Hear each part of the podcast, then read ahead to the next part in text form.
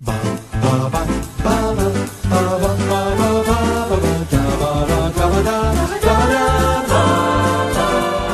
telling you why. Santa Claus is coming to town.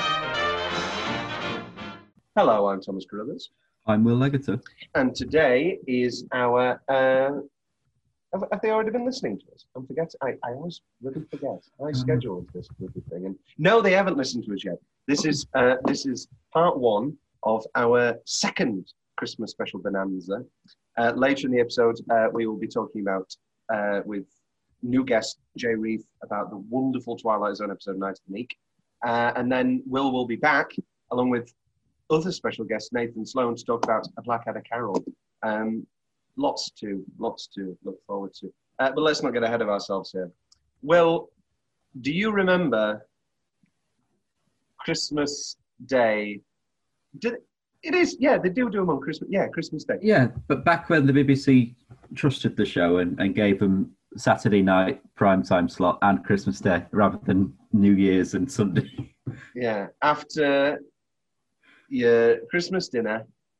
yeah, you watch Strictly, and then Bruce would go, "Now watch out because oh, eh, it's oh next up is Doctor Who." Go, oh, Oh. thank you, Bruce. Those were the days. I remember this one. It was a white Christmas 2007. Was it? Oh, I remember this very clearly. I was at my grandma Pat's, uh, and most of the time I taped it and would watch it the day after. But as we know from the Titanic episode, I was a very weird child and loved the Titanic. I had all the books. I loved the movie endlessly, um, to the extent now that I think I know every beat, and and I know I could if you put me if you if you tied me down if you tied me down and put the film and gave me every other line i think i'd have a fair shot so at the end when martha left the tardis at the end of Yeah. season four no season three Season three. Oh, oh, oh.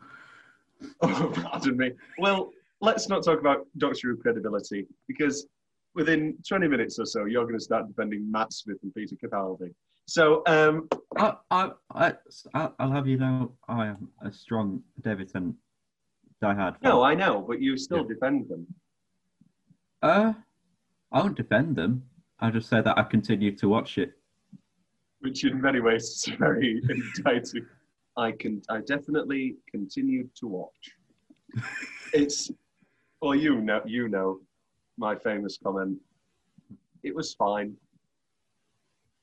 Uh, just the most cutting thing that one could say. I, I do think that first series with Matt Smith, series five, it does have it's excellent. There are some great episodes there, but obviously the the direction it it's just ever since that peak, it's just gone. I think it's not. I think. I mean, I don't like Matt Smith's performance at all. Uh, but also, I think the biggest crusher is the loss of uh, Russell T Davies. But yeah, I would agree with that. Um, I think, although Moffat was fantastic and he's written Yeah. some of the best episode Doctor ever, Yeah, yeah. Um, not a He- ser- not a series runner. he's Not not, a a, series. he's not a runner. He's a he's a writer for yeah. One of. Yeah. Um, a fine example of Russell T Davies's exceptional talent is uh, is this episode, which he wrote, and I was just blown away by how good it still works. Not an in, not an ounce of datedness, really. I mean, the crash sequence a little bit. There's a few blows of fire, but not an ounce of datedness, not an ounce of cringe, not an ounce of anything shoddy. This just fucking works, and it's great. And uh, I was blown away. I, I rewatched it um, a couple of summers back uh, with a, with an ex because we were like, "Oh, do you think they'll still hold up?" And most of them really do, and it's surprisingly so how much they do hold up. I've got a few mentions of. hmm, This is either my favorite episode or it's my close second, um, Hmm. tied with you're a Waters of Mars guy, aren't you? I'm a big Waters of Mars guy. I think Yeah. Waters of Mars That's my second favourite. two. You're a Family of Blood guy, aren't you? I am a family of blood. that that too powerful, yeah. Hey. Great stuff. And yeah, Waters of Mars and Voyage of the Damned. I, I adore these two specials. So tight, so economic. Waters of Mars gets even darker, and it's all the better for it. you know, how many? You can call them. Yeah, it's a kids show. How many kids shows end with a man having a complete narcissistic breakdown, declaring himself as god of the universe, and then a woman killing herself to prove him wrong? That's why I love it so much. It's so so dark, so brilliant, and we have glimpses of where Waters of Mars will take us. Here with Voyage of the Damned, and and as I say, I sat down in my grandma's uh, in my grandma's living room. I think everybody else was having a having a toddy, having a drink, and um, I just sat blown absolutely blown away. All of my favourite things are Titanic themed. I remember actually being very annoyed as a child that it wasn't the actual Titanic. Uh, little did I know how insensitive that may have been um, as a child, but I was like, don't like this. Because I think half of my joy as a child, and it's not it's not aesthetically pleasing when you think of all the dead people, but there is something so exciting and thrilling and tense and ultimately tragic about the water and the sinking of a ship uh, that I think you miss in this, and that uh, annoyed me as a child. It doesn't annoy me anymore. It would be a bit like, I don't know, a 9/11 Doctor episode where he stops 9/11. It just wouldn't be right. I don't think it's a bit. That's that never comes up, does it? There's never a throwaway line of dialogue where he's like, "Why don't you go and stop? Uh, why don't you go and stop 9/11 or the Titanic? you know, why don't you do stop a few of these disasters?" fixed. They're fixed moments in time. You can't do that. They have to happen. tragic. It's very, very, very dark. That should have been in Waters of Mars. Should have gone, I can stop everything. And then Lindsay Duncan goes, No, you can't. Bang. Um, wonderful Lindsay Duncan performance in that episode. Um, I think we're both, I don't even think it's a question really. This is the best Christmas special. Yeah. Um, there's a lot of people that have a big thing for a Christmas Carol um, with uh, Matt Smith starring a singer. Uh, I don't. Uh, but the, the plot of that um, is basically just the Doctor on his own going to see um, uh, what, what's he called Gambon, who's like a Scrooge, um, and the reason why so unhappy is because he, he never got a girlfriend, and then he's just taking him this kid back in time. Uh, turns out to be Michael Gambon, and every ten years they meet this cryogenically frozen um, woman who sings for him, and then uh, next year they go and oh, sing for us again, Katherine Jenkins. Oh, do it. Uh, and then she goes, and at the end she sings a Christmas Carol, and there's a floating shark that eats us on it. That Yeah, sounds that's- genuinely the worst thing I've Yeah. heard in some time. And a And lot people, of people like this. people big that up to be the greatest Doctor Who Christmas special ever, which it's not. It's this. And if you want to go, I'd, I'd probably say um, Runaway Bride. Just yeah, Runaway Bride, yeah. Yeah. Just Bannakaffalatta mean nothing to these people. Bannakaffalatta, proud. Bannakaffalatta, cyborg. Cyborg. the amount of little things I I watched this on it en- endlessly as a kid, and the amount of little things like as soon as Capricorn came out, and he was like, "When I hear they're fond of metal," and I knew I remember the little I remember the little inflections. Yeah. I mean, obviously, I remember a lot of the big moments. Classic, Mr. Capricorn. Um, we have in this Kylie Minogue, Aussie songstress. Um, Yeah. That who does a great news. job. Yeah, it's fantastic. I, she uh, would have been a, a great companion. Pardon me. Tom clearly agree uh, disagrees. No, I do agree. you like the old racist woman from Little Britain. Uh, no, I agree so, so, so much, which is why I think this episode works even more because it's Russell T Davies intentionally, I don't know if it's the right term, but cock blocking us. It's like, Yeah. oh, these would be great. How great would Kylie Minogue be? Ha ha ha. No, she's dead. And I just think, again, I think it's really intentional. I think they knew going into it that she was going to die. And so it's a bit like, it's not really a spoiler. I won't say when, um, but there's a certain character in Mad Men and he meets a certain person and it's like, oh my God, this is the perfect woman for him. And it's like every little thing is perfect. Um, and it's like the writers have made her up. And then, of course, that can't work either.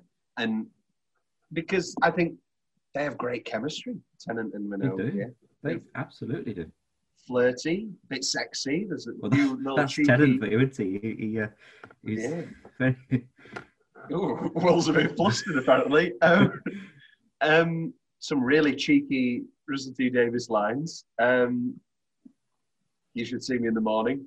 Yeah. Okay, that's just pure pill, and but it works so well. Um, let's let's dive. Well, we've got a few upsetting facts. So basically, David Tennant's mother died near the start of production, uh, requiring the crew to shoot around him uh, for a little bit of absence, uh, which is which is touch upsetting. Um, this is the first appearance of Wilfred Bernard Cribbins. the, the greatest companion ever. I mean, is that is that your rank? What what are you? Are you a Rose man? Are you a, uh, I, a as, as, You're a I- I am- Tate? I'm a I'm a big Donna, Doctor Donna. Yeah. Um, yeah, they had. Yeah, no, they had it because on, yeah.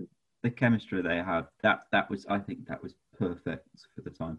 Um, but that the um, the final um, Tennant episodes with Wilf are are great, and then that No, no. the meme where he he, he salutes him at the, the wedding and it's oh I could have done so much more.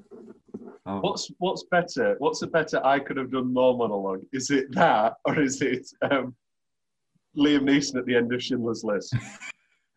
this car, this car could have been five jewels. Uh, great film. Um, and also another sad thing. This was Kylie Minogue's first major acting appearance.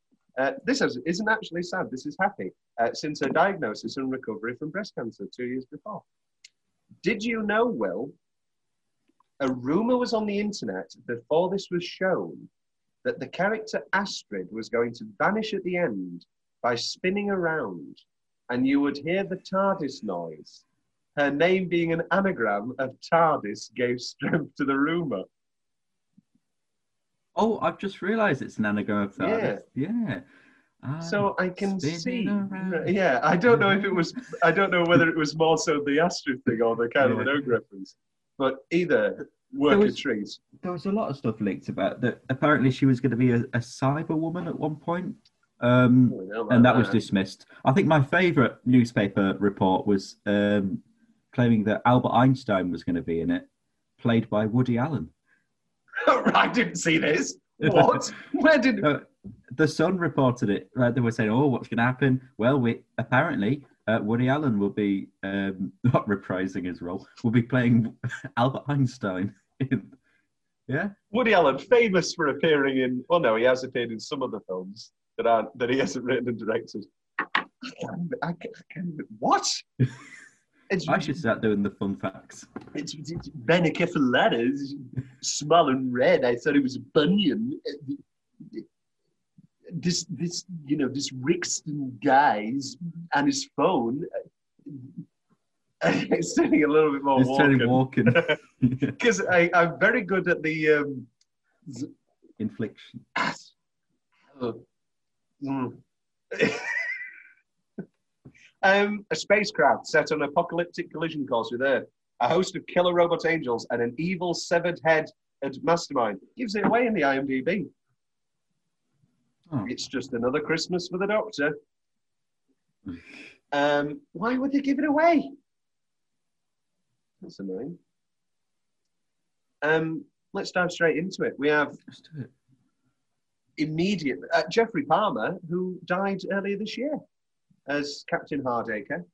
Um, again, I don't know what it is about my favourite Doctor episodes. They're always dark. Mm. This is real. People, lots of hundreds and hundreds of people die on screen and off. People Which we care about and people we have know nothing about. That's the, another great thing about um, Russell T Davies as a showrunner. He wasn't afraid to make it dark. Moffat tried to make it dark, and he succeeded with sort of the atmosphere, but he was terrified of killing people off. He just couldn't do it. And um, one of my, I mean, it's not my favorite episode, but it's just a really good, it's not experiment, but it's just really dark. Is the one where the doc, the one with the big bug, turn left, and it's Yeah. like, and it's, what if the doctor didn't exist? And like every year there was another national tragedy, and everybody dies. And it's my best bits when it just cuts the TV, and it's like. Yeah, you know that hospital that went to the moon? They all died there because the Yeah. doctor they just moved a hospital to the moon and everybody died. Um, yes, you have George Costigan as Max Capricorn, because I'm Max. Um, and the long and short of it is, yeah, he's, he's rigged it for an insurance scheme.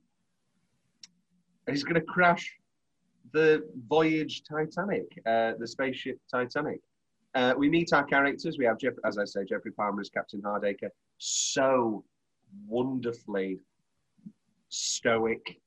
Oh, I've got a line here already. Um, when Russell T, when Ru- Russell T, Russell Tovey as uh, midshipman uh, midshipman Frame um, says, you know, about two people need to stay on, and he's like, "Well said, very good," because he knows that he's going to have to shoot him later. He know he knows, and then another great one. They told me I asked for old men. I asked for sea dogs, men who'd had their time. So, so dark and brutal, and uh, yeah, vicious and brilliant. Uh, Russell Tovey, why- was this? Where is this in Russell Tovey's um, history of Russell performance? T Davies. All right. Russell, no, Russell Tovey this time. Uh, 2007. 2007. Okay, so he's been in Gavin and Stacey. Um, he was in Little Dorrit. Oh, I like Little Dorrit. He was in a Marple. Well, everybody was. That was um, that, that was actually uh, an ex's uh, secret secret uh, hidden talent. Was that no matter what actor ever, if they came on something, she'd go. She'd be very good, and she'd go.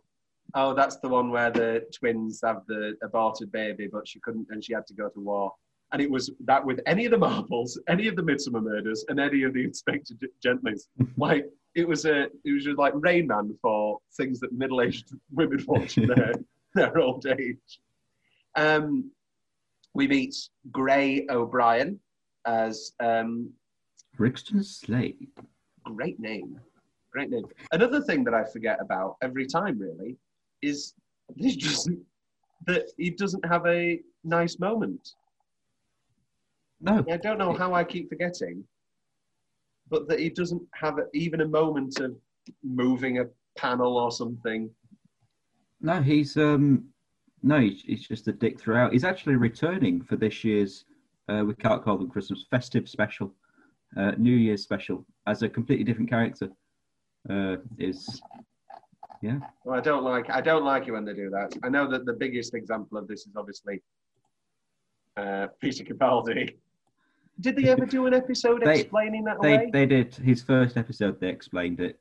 They were like, um, turns out the doctor can have the, the option to choose their face uh, based on people they've met in order, and he chose it, this one to remind him of how, what good a man he is. With that shot of uh, David opening the TARDIS and going, "Come with me," and Peter's like, Ugh. he's like, that's what he keeps saying. Oh, I'm supposed to be a good man. I'm supposed to save people, and I was given this face to remind me of that. Right. And the face you pick is Peter Capaldi. I wish he was in like a really shitty role now, and they had to do some real, real bad writing to be like, "Do you remember that guy in Pompeii, the one who was only in one scene? I remember him. He was a good man." So him, really? Um, we has um, the Foon, uh, the Foons, the Van Hoffs, uh, Yes. Morvin and Foon. Um, lovely, delightful. Uh, he pops the champagne. We like you. Lovely little moment with them with 5,000 credits. 5,000 credits? Oh, I'm going to have to work all my life. Maybe in the script that was meant as a dramatic line. I'm going to have to work all my life. no. Uh, and then we have uh, Clive Swift as Mr. Copper. Oh, I, I love Mr. Copper. Mm. Um, I, as one of my favourite characters in the episode. A great conceit with the whole he doesn't doesn't understand. Uh, you know, he's he's got this semi-fake degree. Uh, so he's just spout. It's just a great comedy. It's just a great comedy runner, um, with lots of nice little gags along the way. What's your favourite uh, anachronism, Will, of, of, of fake England? Oh, it's it's the one um, uh, where they, they worship the Santa God uh, with with Claus and his wife Mary, and then every Christmas people uh, of the UK go to war with Turkey, and then they eat the Turkish people. It's a throw. It's a throwaway one, but we're going to have to start moving. They're going to start boxing any minute. just a nice little, just a nice little throwaway Yeah. gag there.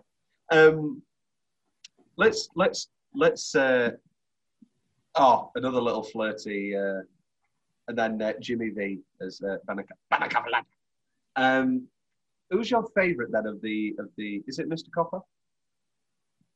Uh, of, our, my of our favourite. sto of our character, of our group of characters, traveling. Uh, travelling to yeah. I'd probably say it's Mr. Copper. I like I like him. He's a nice man. Are we? Yeah. Are we? Are we? Uh, We're not- discounting Astrid. yeah. As Astrid. Yeah. I don't know what it is about you know tragic, tragic love that grabs me so nicely. It's But, very um, sad. It's very It's just relentlessly sad.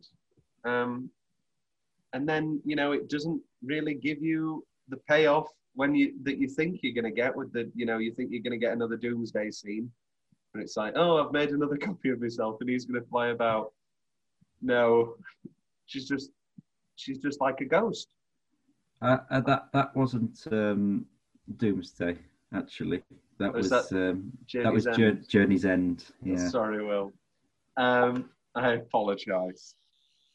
Oh, I, I can't believe you've only just got that out now. Uh, for our listeners, um, that was a sonic screwdriver. For our listeners, that was Will's colostomy bag. do they make that noise? I don't think they do. Uh, Uh, yeah, no, it's Russell. an extender. Yes. It's an extender. Um, you know, I don't. no- Another great little flirty moment at the party. Um, I should take you. I should. I should tell about you. Go on then. It's just. It's just sex. Just just sex. It's just rowdy, rowdy fun for Christmas Day. I don't like them eating all those chicken wings and then going to shake the doctor's hand. Yeah. It's just that. Jesus Christ, man. Come on, Morvin. Um, right, let's get into it then. So the crash.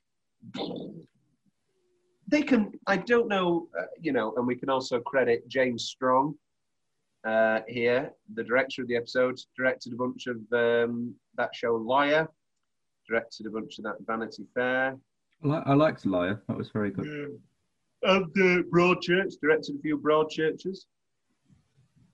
So he's he's a real, you know, he's a few Downton Abbeys, yeah, you know, the sort, the exact sort. He did direct some Doctor Who's. Will, what do you think of these? So he directed the Ood double bill, Oh, the which one? The the um, Impossible Planet and the Satan Pit. they're in my top five episodes of all time. Oh, he directed uh, one of my favourite double parters, which I really enjoy, uh, which apparently nobody else does, which I'm baffled by. Um, Daleks of Manhattan and Evolution of the Oh. Daleks. I love that. Yeah, Yeah. I can get behind that Yeah. big time. Uh, maybe it's because I like old Hollywood. Uh, it directed Partners of Time, Partners in Time, rather. Sorry, Partners in Crime. Partners in- in Crime. Yes, fourth time's the charm. With the Great. That's probably people say Eleventh Hour is the greatest first. Uh, well, it's the first best first Doctor episode, but Partners in Crime is a fantastic series opener. I loved it. wonderful Sarah Lancashire. Yes. and uh, 2009's Planet of the Dead, uh, the one that was on That the shite. yeah, that wasn't great. Just a, just a We're- cheap. We're only getting four four episodes this year. They better be good.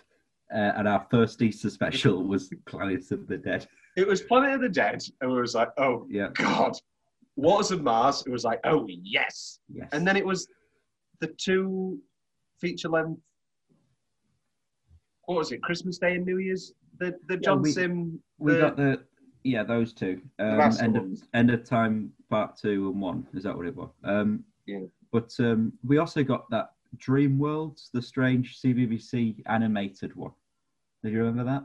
No, That was very strange. I was a purely purely canon boy. I was a BBC, uh, BBC, yeah. Um, and uh, just does a wonderful job of setting up a real party. Uh, we've got that lady singing a song about a stowaway. Don't know what's happening there. Uh, and then we we get into the crash, and Russell Tovey just Alonso, who we come to learn as Alonso. Yes. Um, just so tragic and pained, and yeah, no, you've got to. What are you doing? What are you doing? You know, and he's like, and he shoots him. It's just rough, and then the that wonderful. We talked about this before. We very much enjoy acceptance of death faces, Yeah. where sort of tragic characters have that final acceptance of death moment. Yeah. And uh, Geoffrey Palmer's got a great one And here. he, he does do it as well, and he does shoot him. That's the that's the thing. Um, whereas with Matt, he would have come in and gone, "Oh, I don't think you'll be wanting to doing that. I've got a jammy dodger." He's "Ugh, custard. And then they tried to be, oh, so, oh no, Karen Gillan's gonna live forever or whatever, and the other guy had a big box forever. Who gives a shit? I don't care about your big bloody box and the fact that he's old and immortal. Ugh. Oh, I've lived in a box for years. But also, they, they, they keep doing this thing where it's like the only way that we can, you know, every every gesture, it's the biggest gesture of all time. Let's be like, I lived through time for you. I lived through. But if you do that every single season, it becomes a little bit dull. And there's only so many times I can hear, I crossed time. Oh no, that's the Terminator. I crossed time for you. I crossed. No, no, it's not. Arnie, it's um, it's uh, uh, Kyle Reese who's like, I crossed time for you, Sarah. And then um, and then they have sex. Uh, so when Terminator and Terminator 2 were both on at the cinema, and I said, Do you want to come to one, Mom? And she was like, Well, I haven't seen the first one in a while. It was like, No, can you come to the second one, please? so I didn't have to watch the very graphic uh, Linda Hamilton uh, sex scene. Uh, Linda Hamilton and Jesus Christ, Jesus Christ, Michael Biehn. Um, Jesus Christ, Jesus Christ, Michael Biehn. Uh, our Father, the Son, and the Holy Ghost. Um, the crash is excellent. Mm. Wonderful building of tension. Uh, when was gay marriage allowed in the UK? Oh, I want to say it was like the second year of Dave. I want to say 2010ish. The second, are you re- Dave the TV channel? No, I, I, Dave Cameron. Oh right, the, the second year that the, the channel Dave Dave- launched. It was just, it just felt like the sort of weird shit you do. Uh, the marriage which allows same-sex marriage was 2013. So see, Oh, there we go. So this is like six years before all Yeah. that, all that, as if I'm very, I'm being very passive. All that. No, six years uh, before that, incredible announced change of legislation. It's, oh, it was incredible. I'm going to do. Uh, I need to do ten minutes now on Russell T Davies' importance in the queer community. Um, have you seen Queer as Folk? Well, No, that was his like first big thing, wasn't it's it? the first big thing. I remember I was watching 50 Greatest TV Moments, and he was talking about uh, the gay sex scene, uh, and it was like very important. And he was talking about the rimming, and he said um, because you know they can imagine gay sex, but um, they probably haven't thought about rimming before. And then uh, my mum went, "Oh, oh, oh, all right, skip this." And uh, and then Cilla Black came on, and she was like, "Oh, I remember, I remember Queer as Folk." And then she was like, "And next up, we have a lovely scene from Only Fools and Horses." And um, yeah, and then he did. Did you watch Banana Cucumber Tofu? no, no, I didn't. I didn't watch those either. Uh, what's he up to now, Russell T Davies? He's just done what he did years and years, didn't he? This year. Yes. He, oh, what's this? Oh, it's only 13 minutes. Farewell, Sarah Jane, 2020. Following the death of Sarah Jane Smith, their friends and allies reunited to memorial service to pay their respects.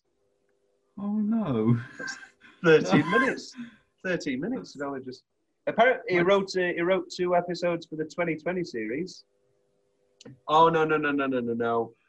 Credited He's- as characters created by, because they brought the Judoon back. And Captain Jack. Yeah. Uh, he wrote, yeah, Years and Years, which, how was that, Will? Not seen it. either. Ah. apparently very, very good. Yeah. I heard it got, I heard it got worse. Most things do. Most, yeah, true. Um, and then obviously one of our favourite pieces of television in some time, uh, the Matt Lucas A Midsummer Night's Dream with uh, Elaine Paige. No, I'm kidding. I enjoyed that. I watched that I in the caravan. no doubt that you did. Uh, no, Will, I am of course talking about a very English uh, scandal, which was just Oh. sensational. that, uh, and I don't know why it didn't win. Everything. Win Yeah. the Oscar. Like Hugh, that that was the the greatest bit of acting he, he's done for a, a while. Well, no, it was the greatest bit of acting he'd done in six months since Yeah, since, since fingers, and he was reunited, reunited in many which ways. is very strange to see. All I needed was a captured audience. Um, I hope one day I read an article that's like 10 biggest Oscar snubs, Hmm. and people start acknowledging that Hugh Grant should have been nominated, if not won, for Paddington, Paddington 2. two.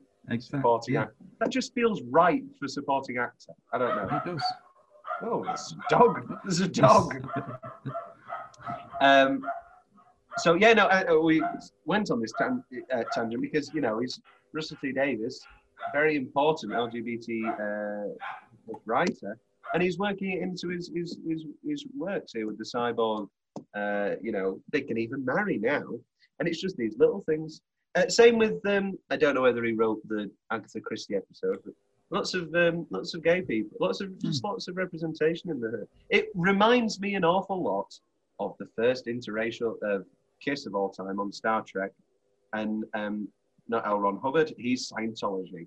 Um, oh my, God. Ray Bradbury, no, not Ray Bradbury, Gene Roddenberry. There we go. They all have the same names. Um, Gene Roddenberry's original vision for Star Trek was um, a galaxy of peace.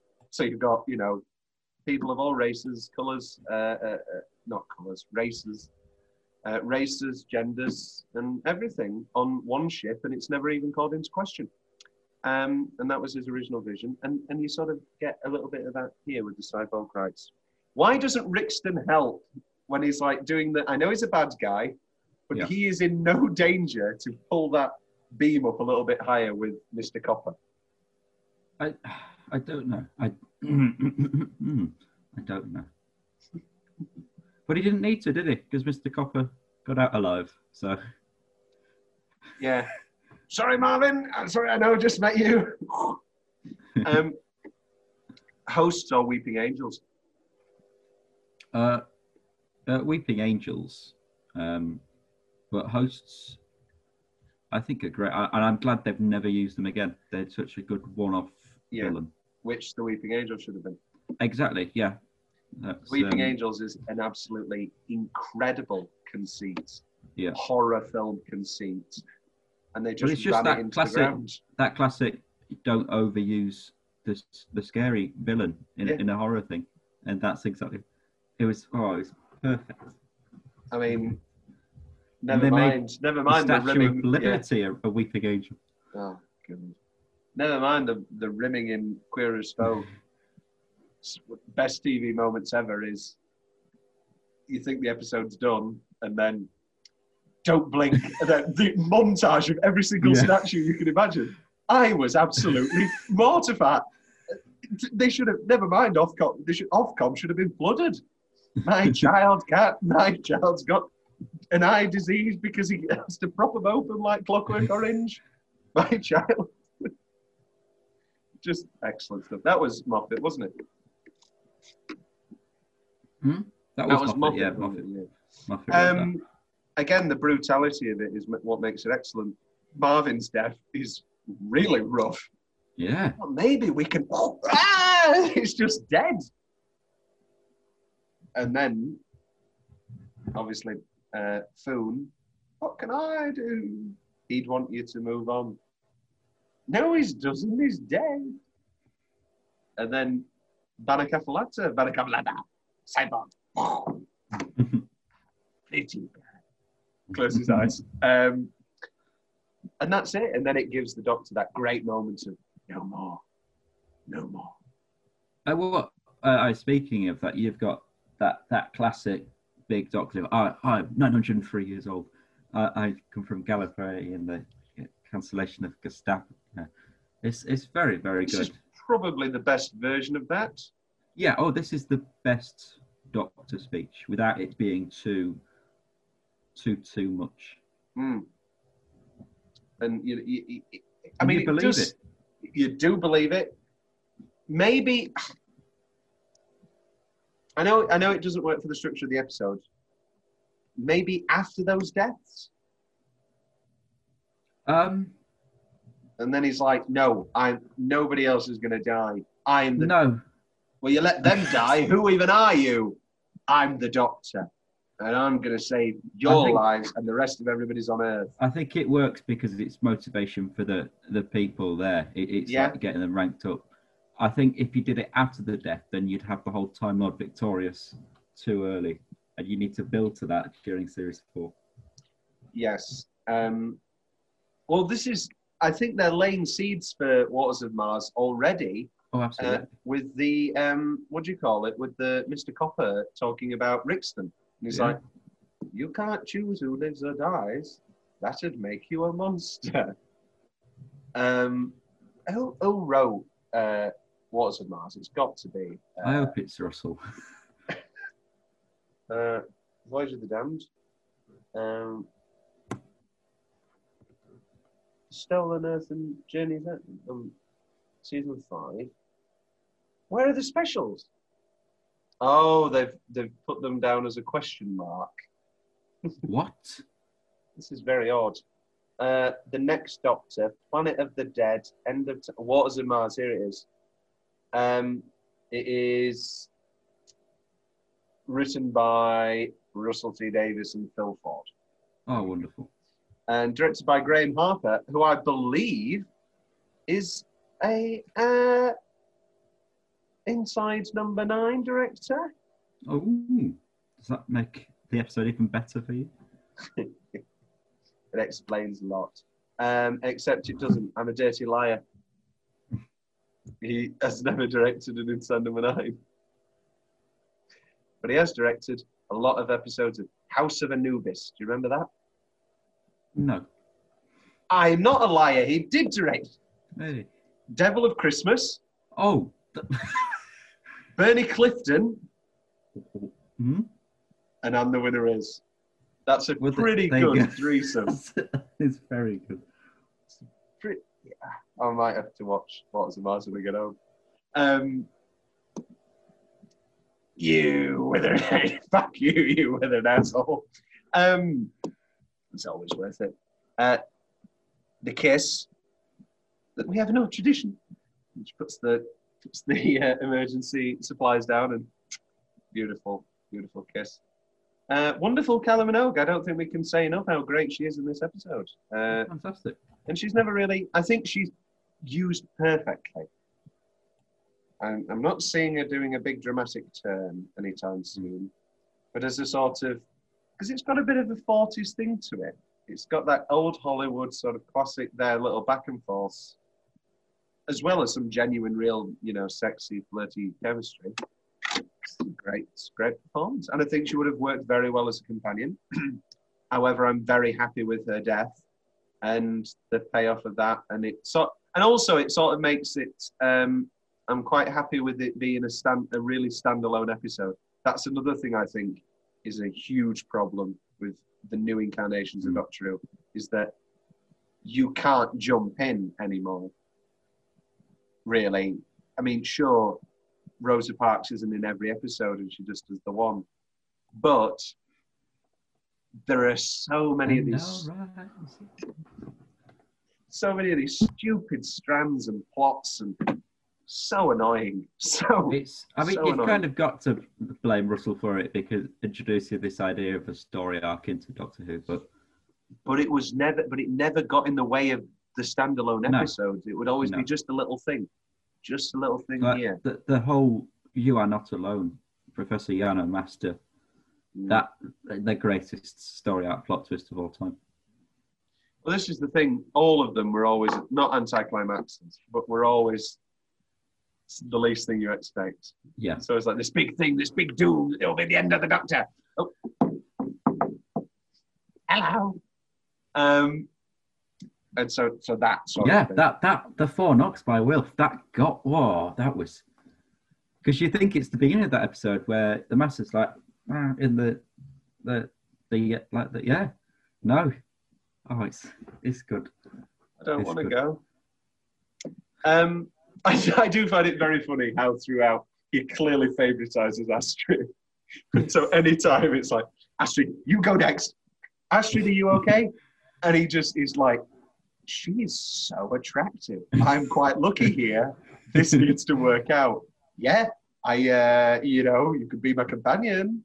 Uh, that's the tenth Doctor to a T isn't it it is. and I don't, you know what? I don't mind it. I thought that the new Star Wars movies, that's what they were missing. A bit of life, a bit of sex. You know, they were all just friends. No, it's Disney though isn't it it's Disney no, I want awkward incest kisses that pay off three, three, two films later. Are like, oh no, oh. Uh, and and and Han and Leia. I want, I want a bit of, I want a bit of life in them. I don't just want people in the background Well- going. "Yeah."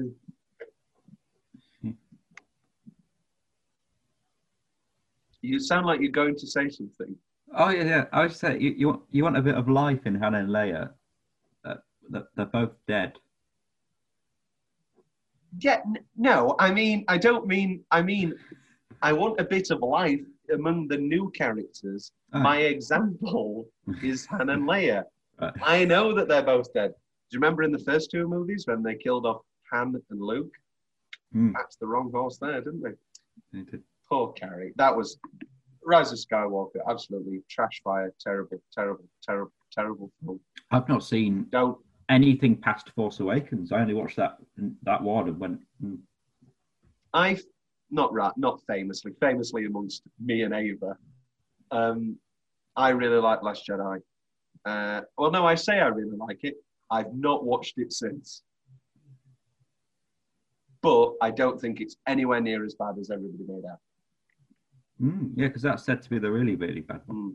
I think it's nowhere near as bad as Rise of Skywalker, which was an actively terrible film. And despite having over 50 subplots and the quick and the goddamn breakneck pace of a, a greyhound, it was still boring.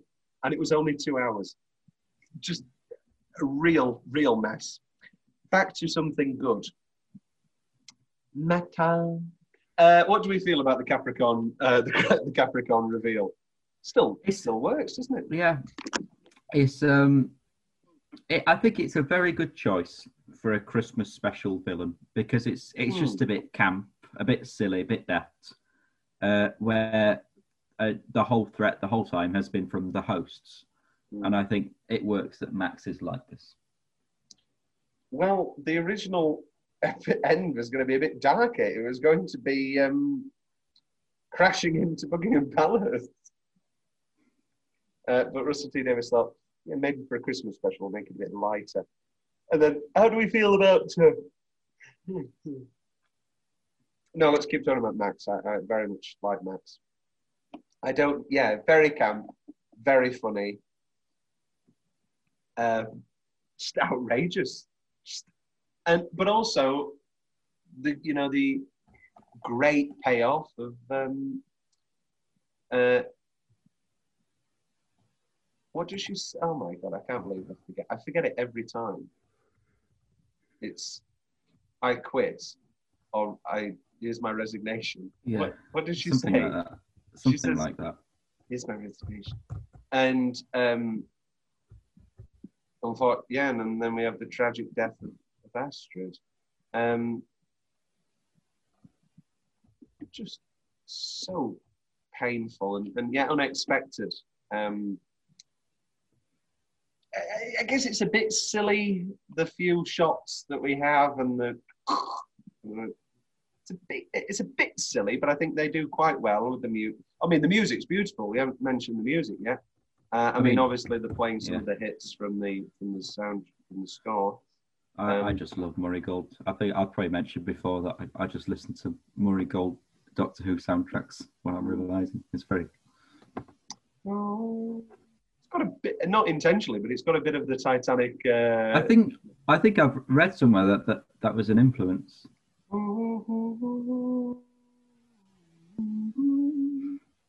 Have you seen the TikTok of the girl who's singing in a uh, in a stairwell, No. and she goes, and it sounds just like. Um,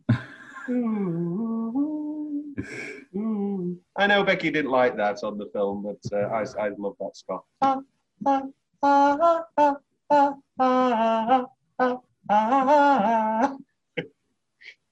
another great score by uh, the late James Horner. How do we feel about the Queen's appearance? Is it a bit too, bit too kitschy, bit too? Thank you, Doctor, and Merry Christmas. She's terrible. They've hired a bad person. yeah, it's not the best I've ever. It's not the best I've ever. Uh, I, I don't think she needed to speak. mm, no. I think it'd be funny if like it came whooshing down and, and sort of the the wind the it, it, it like knocks her over. She's like, hey. just falls to the floor.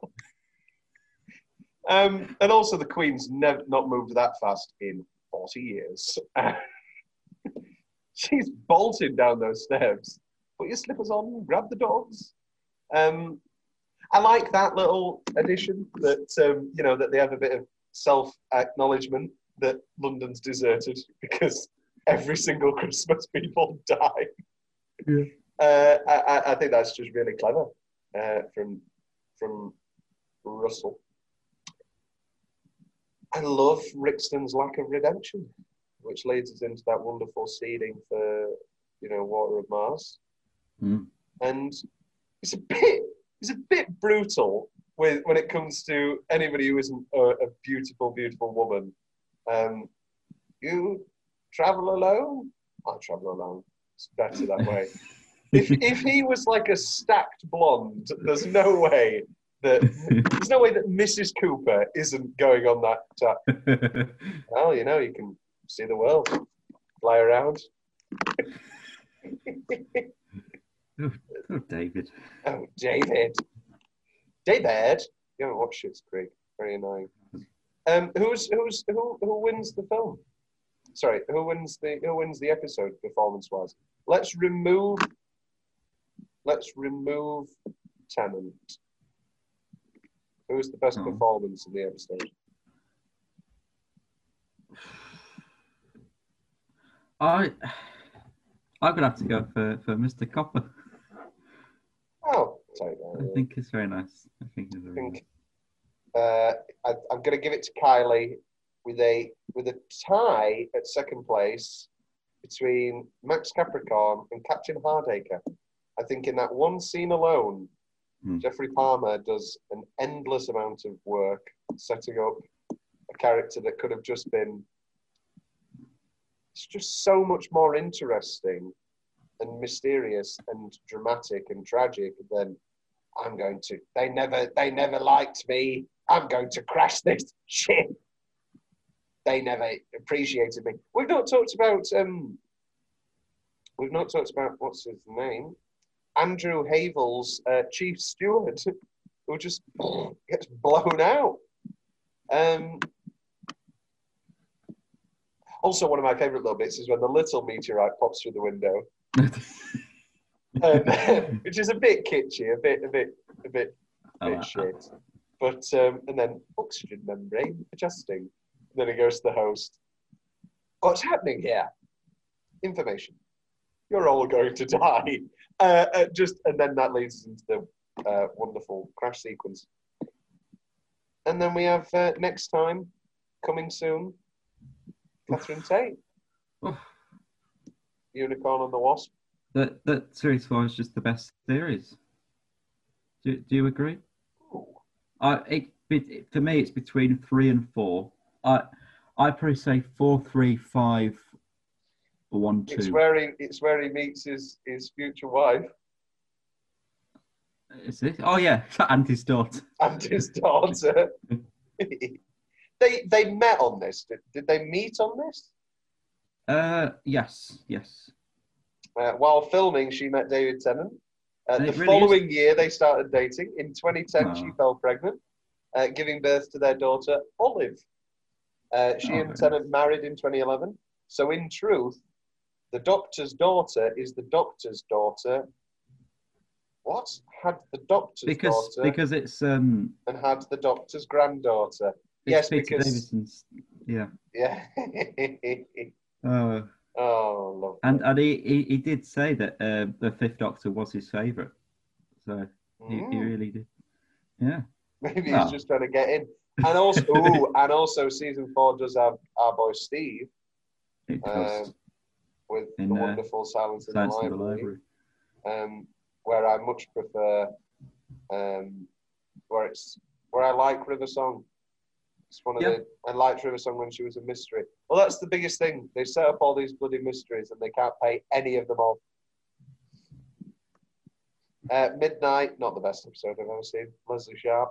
Ah, I got all the voices in my It, yeah, it's it's said to be one of the greatest ones. Oh, it's so it's it's, No, it's it's nice. not really that. It's yeah. cheap. It's cheap. It's called. It's called. We want lots of money for Journey's End. Yeah. we need to do this. Uh, oh, season three's got some good ones. Season three Lazarus. Experiment. I'm a big Lazarus with, Experiment with Mark. guy. With yeah. Mark being a creepy old man. oh no, it's season three. Well, Uh, it, it is a close. It's very close between the two. Um, I think just because of that that chemistry between the uh, Doctor and Donna, that's what just tops it. mm. Um, but the yeah, season three is, is spectacular.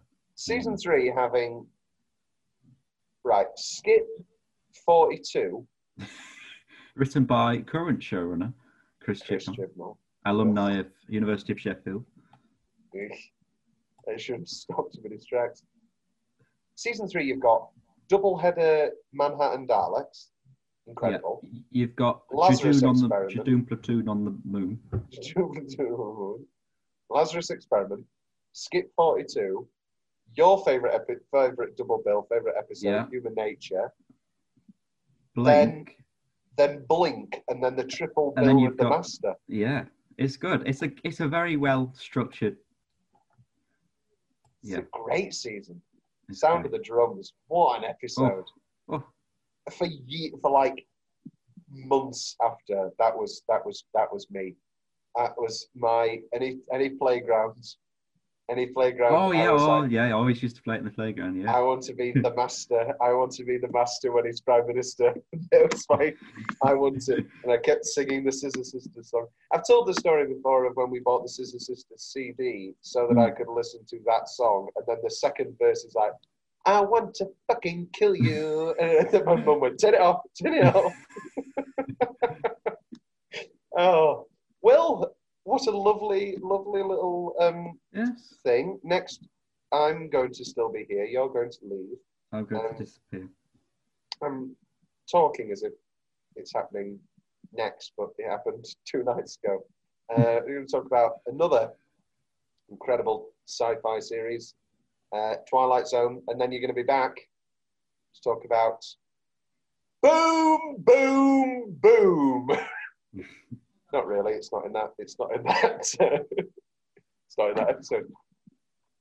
This will come up, but I want to know now. Hmm. Top Blackadder series. it's, it's, I, I think it's got to be Queenie. Um, I, I think it goes two, four, three for me. Two, four, three, one. I don't count one, but four is excellent. four, three, oh. I think Four is yeah, people are coming round on three. I feel. Um, Oh yeah, I, I adore three. You've got great. Yeah. yeah, the Scarlet Pimpernel. You've got um, Robbie Coltrane with his dictionary. It's great. Yeah. Robbie Coltrane's I, diction. I think it three tops it purely just for Tom Baker. You have a woman's hand. Just his legless sea captain. Great, great stuff. Um, well, here we go. Come on and dance the Merry Christmas polka. Let everyone be happy and gay. Oh, it's the time to be jolly. Hello, I'm Thomas Carruthers. Well, people already know this. I've already, I've already introduced myself. We've, uh, me and Will have just been talking about Doctor Who, but uh, we uh, are now talking about one of my all-time favorite television series of all time, um, with with with a great friend, uh, Mr. J. Reef. Mr. J. Reef, would you like to introduce yourself, please? Uh, okay, so I'm Jay Reeve. I am one of Tom's dear friends, as he says. yeah, and I'm a big fan of uh, David Lynch and TV and film. Yeah. And we're talking today. Um, one of my favorite Christmas specials. Um, Mhm. one of my favorite shows, uh, Rod Serling's classic, iconic um, five season initial run of, of, of the Twilight Zone. Obviously, it's had lots of different iterations over the years. The 80s one. Probably be, oh no, that one's bad too. They're all terrible. The 80s one's terrible, the early 2000s one's terrible, and this current run is also so disappointing. Yes. There's some good one. Um, then and again. But even then, they're just nothing. And and I, I, my theory is always, you know, and even the bad old ones have that bit of charm about them. yeah. It, Even if you can't stick the landing, I mean, Serling wrote 96 of these 150 episodes, uh, off sometimes based off short stories, but most of the time original ideas. It's it's you know he used to dictate scripts by the side of his pool, and he would just dictate them, and then some poor secretary would have to uh, script them out, and then he would then make notes on those scripts, and he just pumped out hundreds along with other television scripts along with you know short story novels that i've got here along with you know his seminal uh, works for playhouse 90 um, that garnered him along with twilight zone uh, i think it was six emmys. Um, he's just one of the greatest writers um, of all time, and he's one of the greatest TV personalities of all time. He's obviously the iconic uh, introducer um, and that iconic voice, that iconic image with the cigarette. Uh, w- uh, Jay, what's your relationship with the Twilight Zone before we get into this Um, season two Christmas special? okay, well, uh, it was my mum's favorite show growing up. Mm. Uh, so obviously I was very interested. Uh, when I was growing up, I'd only seen bits and pieces. They, were very creepy Mm. uh, for a young child to watch. Uh, I can't remember which ones they were. Hmm. I know I'd seen some of some of the original and then some of the 80s. Yeah. Have you been to Have you been to Disney World? Because I think my first introduction to the world of the Twilight Zone was, of course, the ride, the Tower of Terror ride. Um, They have a ride? they sh- have you? Know, uh, oh, they sure do. It's Twilight Zone, the Tower of Terror, and Rod Uh-huh. Serling introduces it, and he goes, "It's it's a little bit from the It's a Good Life episode," and he goes, "This is a story that requires an entirely different form of introduction," and he and he introduces it all, Uh-huh. and, and it's a um, and it's like a a, a, a, a hotel that got struck by lightning, and the elevator shoots up and down, and it's excellent. That's fantastic. It is excellent. It's it's my favorite ride in the whole world, and in bloody Hollywood, they've turned it into a Guardians of the Galaxy thing. If they change it in Florida, I'm going to fly out within the week and get on it again. Oh, they've got to keep it. Like, This especially the thing. like I know the new show hasn't like been a, a success, but it's the Twilight Zone. You got to yeah, and I think, and it is that iconography. It's that classic iconography. It's Serling, that classic voice. I mean, I've been in the midst of a real marathon for of, of every single episode for um, a run of articles on the blog, and yeah. my new favorite thing is um, awkward shoehornings of the phrase "the Twilight Zone," and it's like Oh. um, he's in. You are in the casino where the croupier has just set up a table in the Twilight Zone. The Twilight, the casino in the Twilight Zone. He's just made a stop at a diner in the Twilight Zone, and some of them are really, really stretching it. Uh, Uh, and then sometimes it doesn't even bother. It just goes, no comment here. Just a reminder about love in the Twilight Zone. it's going to be bothered. Um, we're talking today about the season two uh, classic episode, uh, which aired originally in 1960, and it's Yeah. called The Night of the Meek. And it was 23rd of December, uh, and it was in. It, this is this is an odd one actually, um, Twilight Zone wise, because in the second season, they realised that their budget was over was was way over. So Oh. six episodes they filmed in videotape instead of that classic beautiful George C. Clemens cinematography. So that's why it looks crappier. okay. Yeah, I was wondering that when I was watching it because Yeah. it because compared because the other ones look great that I've Look seen in season one. pristine, beautiful. Yeah, but the remastered audio was nice. Mm. If you want to get into that, It's it's well, that's the thing, isn't it? it it's an odd one because you just can't. No matter how many times it goes through a remaster, you can't better those videotape uh, Mm. files. And I think this is one of the episodes um, of the six. Mhm. There's a couple that I'm okay with being videotaped because they're just no good anyway. yeah, The lateness of the hour is a, just a bad episode. But yeah. this long distance long distance call and um, oh for the life of me i can't remember the other ones uh, but there's some there's some real good ones that end up being videotaped and it's it's it's real upsetting um, and we have art carney uh, Oh, as henry corwin Mhm. who, who for some for who for simultaneously no reason and a very big reason i've always resented as a man Oh, Uh, really? because he beat um, Al Pacino for Best Actor uh, for The Godfather Part Two, Oh, oh um, okay, all right. which is That's for his role in Harry and Tonto, which is just him and a cat, uh, which I just can't get behind really. wow. I need to watch that then. You don't, you don't. But this he's excellent in. He's he's a Oh, yeah. drunk, decrepit uh, mall Santa who's fired on Christmas Eve, and Yeah. all he wants is to be, not necessarily to be Santa, but to give the underprivileged gifts, and um, a magic sack appears. Yeah, And this was uh, my first time watching it, Oh, and it's a very Christmassy type special where it's like very like a Christmas Carol kind of. I was expecting him to just be like a Scrooge, but then he actually had like a really wholesome goal, and I thought that was so sweet. it's delightful. I, I, I you know, and and it really, really. This is this is a script uh, by Serling. Um, as I say, he wrote. I think it was 80, 85 of the 150 original episodes, and Serling really waits to give you that wholesomeness and give you that nicety. It is the ad break twist that the Yeah. sack appears. The Yeah, first yeah. ten minutes is rough.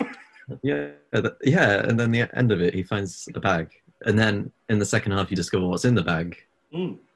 And And he's all the while thwarted by John Fiedler, um, who I believe, uh, well, he's he's he's the um, na- he's the mean guy who runs the mall, and he's one of the Mr. jurors in Twelve Angry Men. But I'm pretty sure that he's the racist white guy from A Raisin in the Sun who gets them to move. I may be pulling this out of nowhere. He he is definitely not typecast. no, Yes, he is. He is. He is. Good. Because then he reprised that role in the 80s, uh, Danny Glover, Raisin in the Sun TV film. Uh, but everybody's on top form. Uh, I, lo- I love the intro of Serling in the snow with the big coat. Um, the, it, again, it just really brings you into the worlds of the episodes. It, there's no, he's, he's never too detached. Uh, in the opening for Will the Real Martian Please Stand Up, he's got the snow falling on him too. He's got Yeah. The big coat on, and it just it just brings us into the world even even more. It brings a tangibility uh, to them. Uh, This is directed by uh, Jack Smight, who directed a bunch of, of, of Twilight Zones. Um, Ah, and um, yes, he directed. He directed most of. He directed three of the videotaped ones. He directed The Lateness of the Hour, which is a bad one. Twenty-two, which is fine, but his his best effort is um, The Lonely, the season one with um, the wonderful Jack Warden, uh, who's is that the one on the planet? he's on the planet and he gets the robot, Yes. and then they forget, Okay. and then That he wants to bring one. the robot with him. Very sad, poignant, affecting episode. Yeah. and Ted's Knight from Caddyshack in it. well, we're waiting. Oh, oh, oh. Um, big Kenny. That's, that's, I think that's where that's the closest nexus of all my taste is Yeah. Caddyshack and the Twilight. Zone. Just the one episode. So with with obviously going into this, the Twilight Zone has its own preoccupation with twists. Well, I call it a Mhm. preoccupation. It's just the, the, the formula. Um, on the first viewing, what did you expect the twist was going to be? What where did you think this story was going? I obviously because it's the Twilight Zone. I was expecting a sort of a dark twist somehow, Mm. or I don't know where I was expecting it to go really. But I think I realized where it was going to go when he said in the second half, "I wish I could do this every day, no, every year." And I was like, "Okay, he's going to become Father Christmas, isn't he?" And not in and not in the brutal fashion of the Santa Claus, where the first where Santa Claus has to brutally fall to his death. Uh, Tim Allen steals his clothes. Um, Did you know that a stage musical uh, based on this episode was written um, by Patrick Cook and Frederick Fryer, but has never seen the light of day due to rights issues? oh, really? I feel it's right for it. It's got it's got a Hmm. nice Yeah. trajectory. I'd rather have that than the the film out of the Black Mirror episode. Oh. uh, which one of the the entire history review? Yeah. Yeah, well, that was that was well, that was. uh, Is that coming? Are they doing that? Are they? Is that back on now? Are they making that again? I don't know. I, didn't Robert Downey Jr. fund it? It, yeah, it was Robert Downey Jr. and he because this was when it was just Channel Four, Hmm. and these were just little shows on Channel Four, and I remember them. Yeah. I stayed up and watched the national anthem live, uh, Mhm. which I still think is the best Black Mirror episode. Um, but he was yeah no, and it had a very limited audience. Downey Jr. bought the rights yeah. for that episode uh, to make it a film, and um, obviously it then grows, grows, grows, becomes this huge Netflix thing, and every Yeah. man and his dog has seen it. So I, I would be very surprised if um, if it was still on the cards. Yeah. Um, which I think I think I'm I think I'm quite thankful for Yeah, me too. Um, yeah. because some of those Black Mirrors don't. Some of those Black Mirrors can't hold themselves for 45 minutes. I can't imagine an hour 40. Oh, oh, I know. That's why I stopped watching it. Uh, Well, that's the thing. that that was the biggest problem with uh, the the fourth season of the Twilight Zone was hmm, that um, they made they made it an hour show. Well, against Serling's will, um, they made it an hour show. So instead of around forty half hour episodes, they did Mm. eighteen hour long ones. And there are still some gems in there, but Yeah. They, some of them just don't hold for forty five minutes. Some of these don't hold for twenty five. So it's you know it's a, it's a real. I mean, there is. We're talking about some genuinely classic, iconics, genius pizzas of, of, of half hour fiction, but there are also just some bad ones. Um, and you get a lot of that with season four. But season two and three, I feel, is a bit of a peak. Um, Okay. Right. I mean, season season one's great too. Season five's great too. They all have great episodes. So what I'm saying is wholly redundant.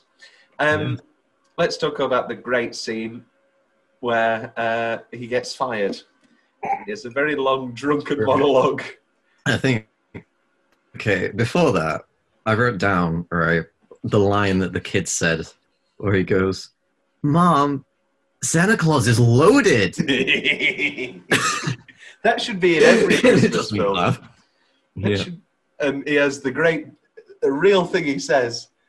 Um, I can either drink or I can weep, and drinking Yeah, is so I much more that. subtle. it's just really rough, and then he keeps It going. The the lowest part for me is: Do you? Oh, sorry. Do you know another reason why I drink, Mister Dundee? So that when I walk down the tenements, I can really think it's the North Pole, and that the children are elves, and that I'm really Santa. it's really, really rough. That, that's rough, but that's good. That's good setup It for the, is. for the end. Yeah. It is. Uh, and as much as we're laughing at it now, um, Art Carney delivers it wonderfully, and it is a great bit of writing. It's just, it's just the extreme of, do you know why I drink? Because I want to pretend that children are elves. And, and when he's talking and he says that Christmas is richer, finer, and truer, like talking about the lady and her view of Christmas, and then says uh, it comes with patience and love, charity, compassion. Uh, it's just good. It's Yes. really well written. Well, that's the thing. eh, eh, He's just so economical, efficient, Mm. profound. I mean, every any time I, I remember around the Trump thing, a lot of the Twilight Zone monologues were rearing rearing their heads again and sort of Rod Serling predicted this because, but he didn't. He's not predicting Trump. I think people are Mm. missing the points. Is that he's not predicting Trump. He's making comments that unfortunately will last forever. Yeah, they're always relevant.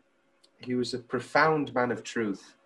Unfortunately, Mhm. died very young at the age of 50. Serious, serious, you know, it's part of the iconic image, but serious issues with, cig- with um, cigarettes, massive heart problems.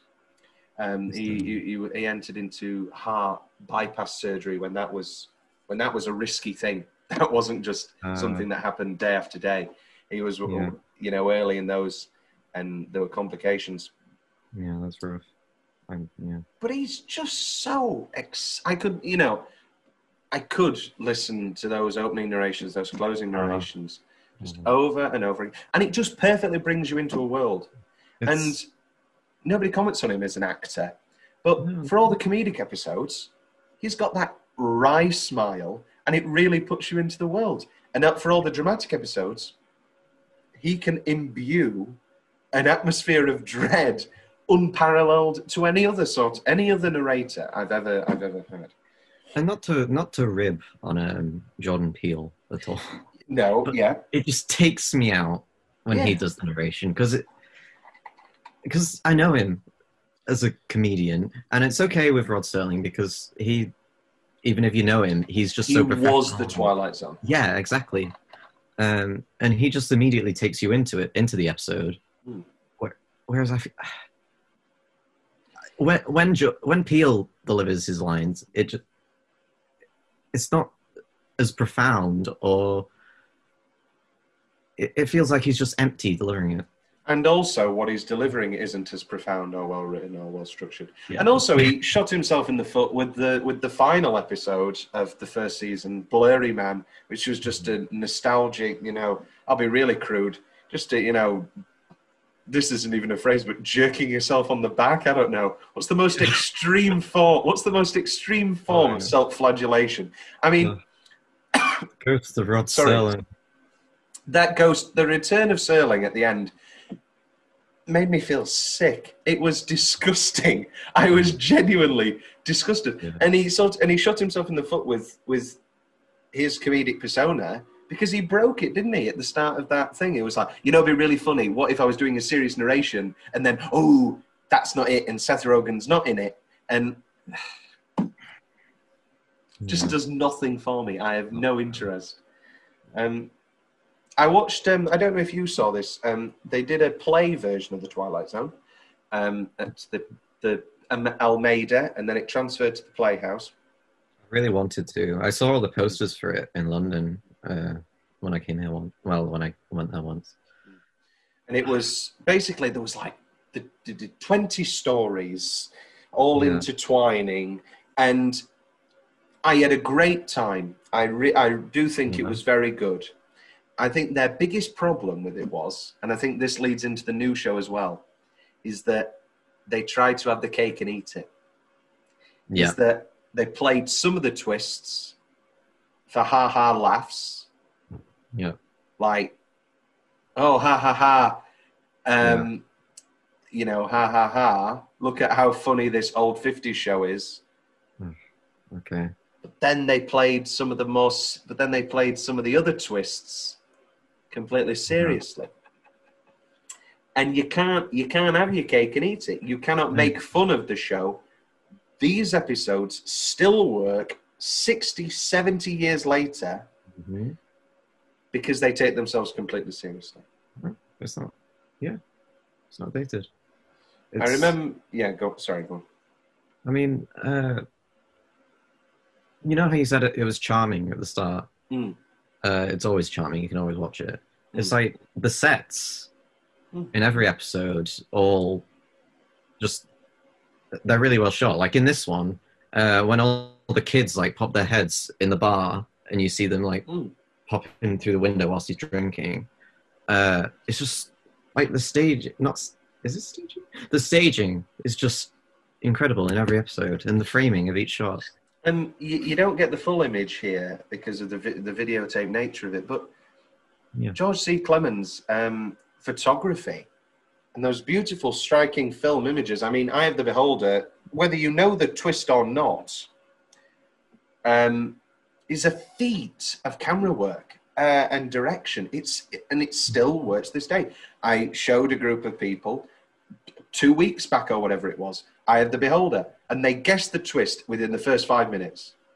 After watching about 10 episodes, they still said that that was the best one. The twists do matter, they do work, but even I've known them for years, and I still come back to these episodes because there's so much more there. They are not just the twists. Uh, the like, twists are great. uh,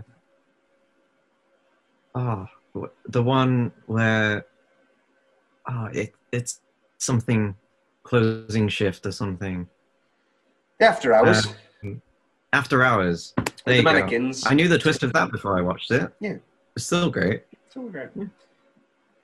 They, they always will be timeless. This is another timeless episode. I adore it. Um, again, just so sweet, and and it, and as you say, it gets that Christmas spirit when he's dressing down Sister Florence, and um, you know it's giving her the what for, because Christmas is marvelous, and and and with that Serling wit and that darkness, it allows us to have all the warmth and love and joy of Christmas, uh, Yeah. but also the darkness of it. Because I, I, there's a great um, Nora Ephron um, Christmas film called Mixed Nuts, And Steve Okay. Martin's final Christmas speech in that is ba- the gist of it is basically, yeah, everything's that's good is better at Christmas, but everything that's Yeah. bad is worse at Christmas. You know, if you're Yeah. alone, you're still alone at Christmas, and it's even and you feel even lonelier.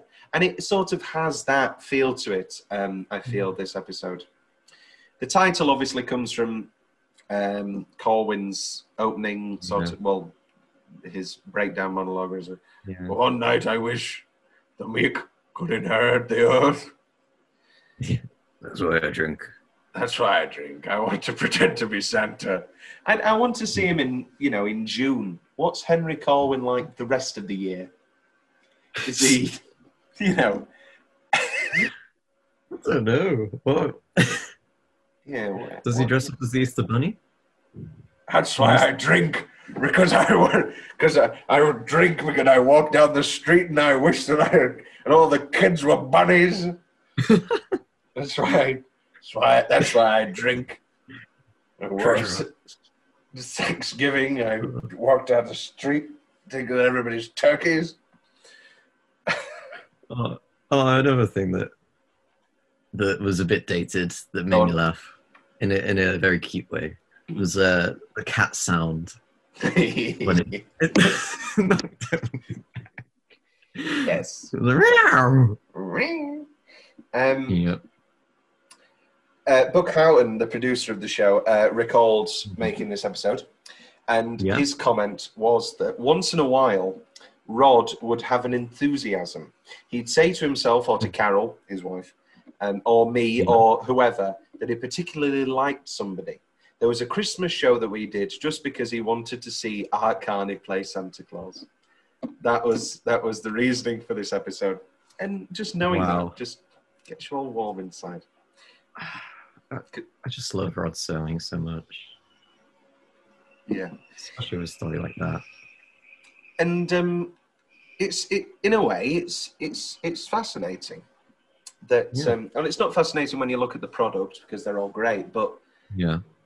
Nobody thought they were going to see these episodes more than once people Uh, keep people forget this when it comes to like old movies Yeah. people would go to the movies and be like oh that's and they would keep going to the movies because Oh. that would be the last time they would see that movie maybe ever Yeah.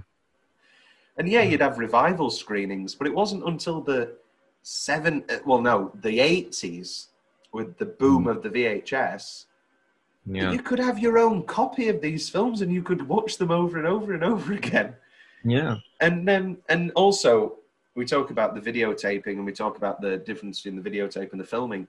These Mhm. were on dog shit TVs in the the Yeah. smallest screen Cubes. yeah, little cubes, fuzzy Yeah. as hell, terrible sound. And the fact that despite all knowing that, hmm that everybody was still compelled to make the exceptional product that Mhm. this is I know.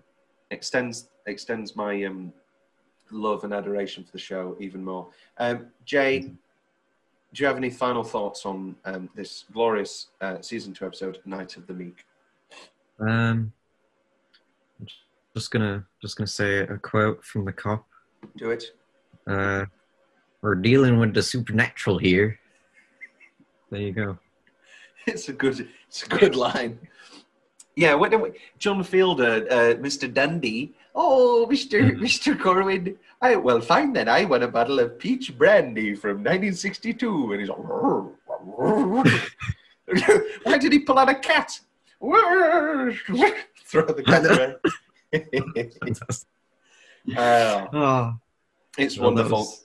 I hope that you will join me now in my Christmas tradition of watching uh, Night of the Peak. I might. I might. It was a very it's, nice it's, episode. it's an odd one that it isn't hasn't boomed a little bit more. No, no, it's not. It's not one that I've heard heard of a lot. Hmm. Really, I didn't even know there was a Twilight Zone Christmas episode, but it made sense. Yeah.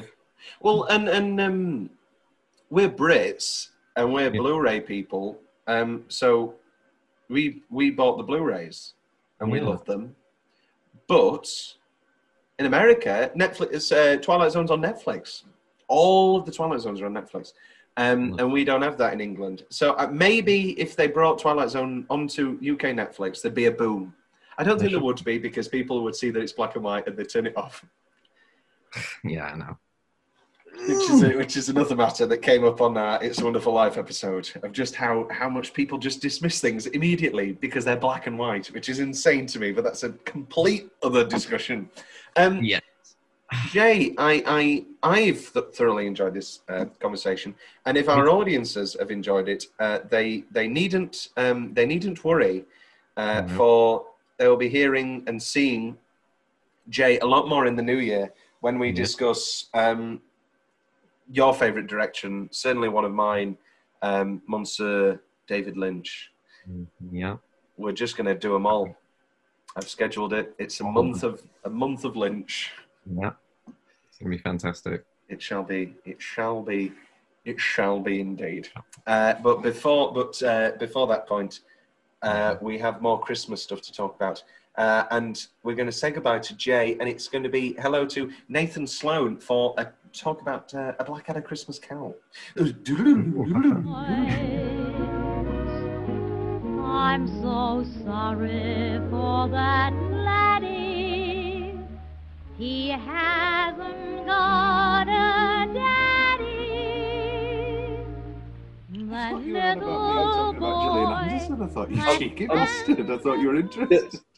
Still fuming with Messenger for this removal of nicknames. Yeah. First they want to take our fish, and now they won't let us bloody Have change nicknames. nicknames and have polls on Messenger. This good riddance is Oh, what I say. polls. Good Polls. riddance. Well, the, Yeah, the day they the- got rid of polls was. The polls, Right. the bloody They coming into our getting- country, They stopped trying getting to take oh, our you jobs. beat me to it. Um, uh, right. Okay. I'm going to do a loud clap so I can see on the thing. It's probably no louder than the rest of talking. Pointless. And I can see because you've moved rooms, Nathan. well, there's that, yeah. There's a lot of separate factors. it's like a Uh, whole different world. A whole new world, don't you dare close your eyes. Um, Watched that other day. The Guy Ritchie one. It's very good. It's very, very good. Very, very good. Yeah. The new Aladdin. Yeah. Yeah, I thought it was all right. I you know, enjoyed it. I didn't like Jasmine's new song. I this this is what I thought about it. I You do like the hate song. women. I like the song, but it doesn't fit It's- stylistically. It doesn't. It's too It's modern musical contemporary, theatre. And Yeah, it doesn't use the the themes. yeah. It's the- mod, the- it's modern musical theatre it song. is. So it's So I like, it's a good song, but for the wrong thing. And it's is it as is it as good as suddenly there's a child on my lap. Suddenly I'm in a carriage. Suddenly. that they are the two for me. They are the two poles of added songs. It's either "You Must Love Me" or "Suddenly There's a Child in My Knee."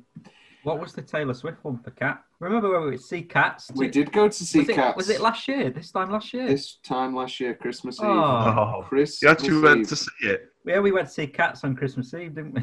And we Oh, should have. man. The, we we lamented because we should have waited until like the end of when it was in cinemas, and we could have gone alone and like Oh, shouted I at the it made it. screen. I think it made it better that we were blatantly laughing out loud whilst sat next to mothers and their children No, that- enjoying it. That was fine, but I didn't like having to whisper all of our funny comments. I wanted to be like going, boo!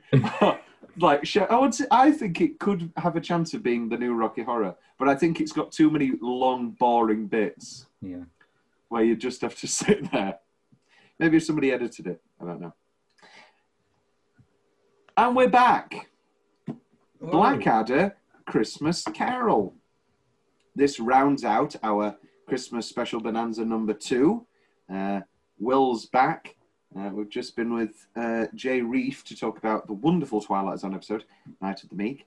Um, let's talk about some Blackadder, a show that uh, has not come up on the. I mean, it probably has come up uh, before on the show. Um, Will, what's your relationship with Blackadder? Richard Curtis and Ben Elton's uh, seminal 80s um, comedy It's, big um, British creation. it's the epitome of comedy, isn't it? It's there's there's the the three um, great. I mean, I've forgotten what I've, I called the third one, but there's definitely the two for me things that define British comedy and therefore comedy. Um, it's Fawlty Towers and Blackadder. Mm, Um, excellent choices. yeah. I think Uh, it- so. Fawlty Towers is seventies. Yes. I think you could make a pretty solid argument. Now, is The Office the? All ah, right, so that's two thousands. I think seven is Fawlty Towers, 80s Blackadder, and nineties choice which we're about to pick. The Office, two thousand, early two thousands. and then Peep Show. woof. I mean. League of Gentlemen, 1999. Are we? Are we going to Oh, give it the 90s? Just get it we'll in give there. it the 90s.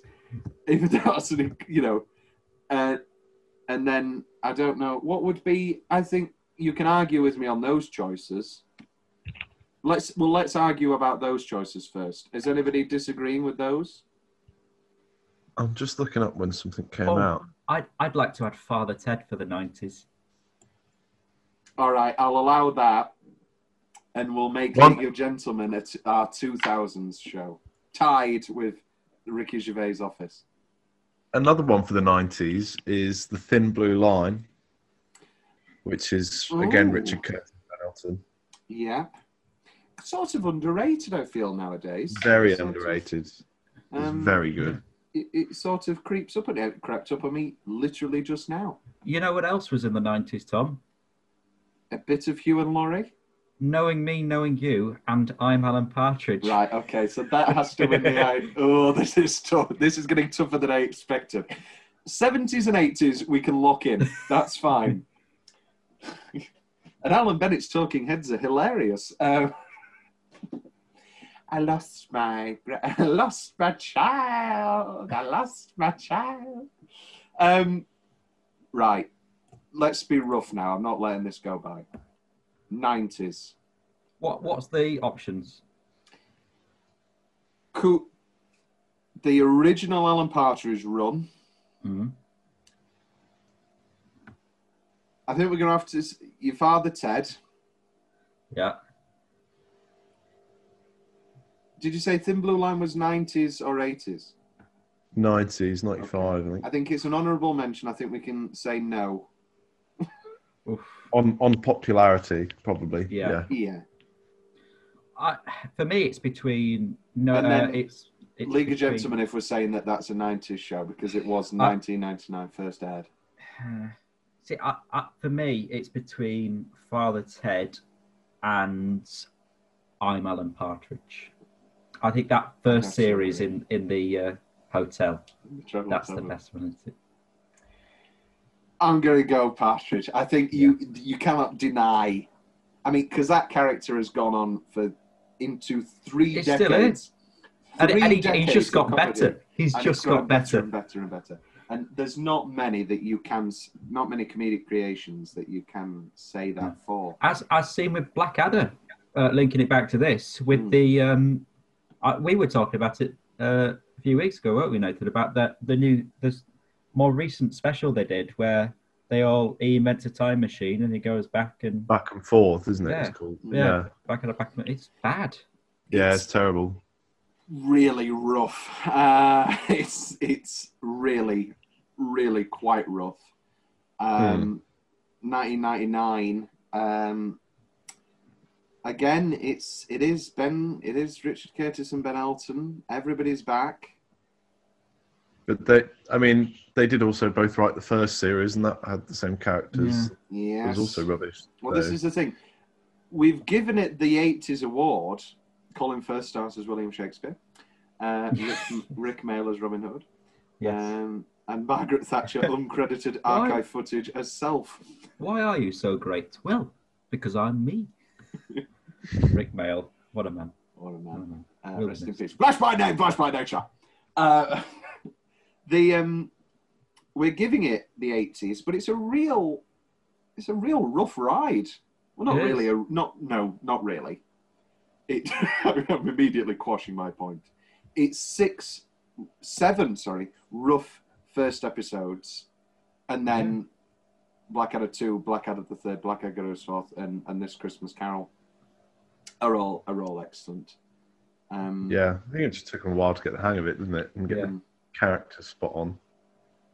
which is odd because I mean, well, they are the same characters. Um, they are the same characters, but they're not. Um, have, have we got a favourite series amongst us? We we we discussed this the other day, didn't we? And I think I've changed. I think it might actually be the underrated Three. um, three. Mm. Is that what you were going to say? Three. See, I'm always torn between yeah two and four, which is probably what we discussed. Yeah. I think you can't. I think, in regards to six incredible episodes of. Because also, I think that the fourth episode's comedy actually gets overpowered uh, in in a lot of the critical reverence by that beautiful, incredible send off, Yeah. um, which is is and will always will be one of the finest moments of television ever. Oh, absolutely. Incredible, incredible fade to the poppy field because it completely takes you by surprise. Um, and um,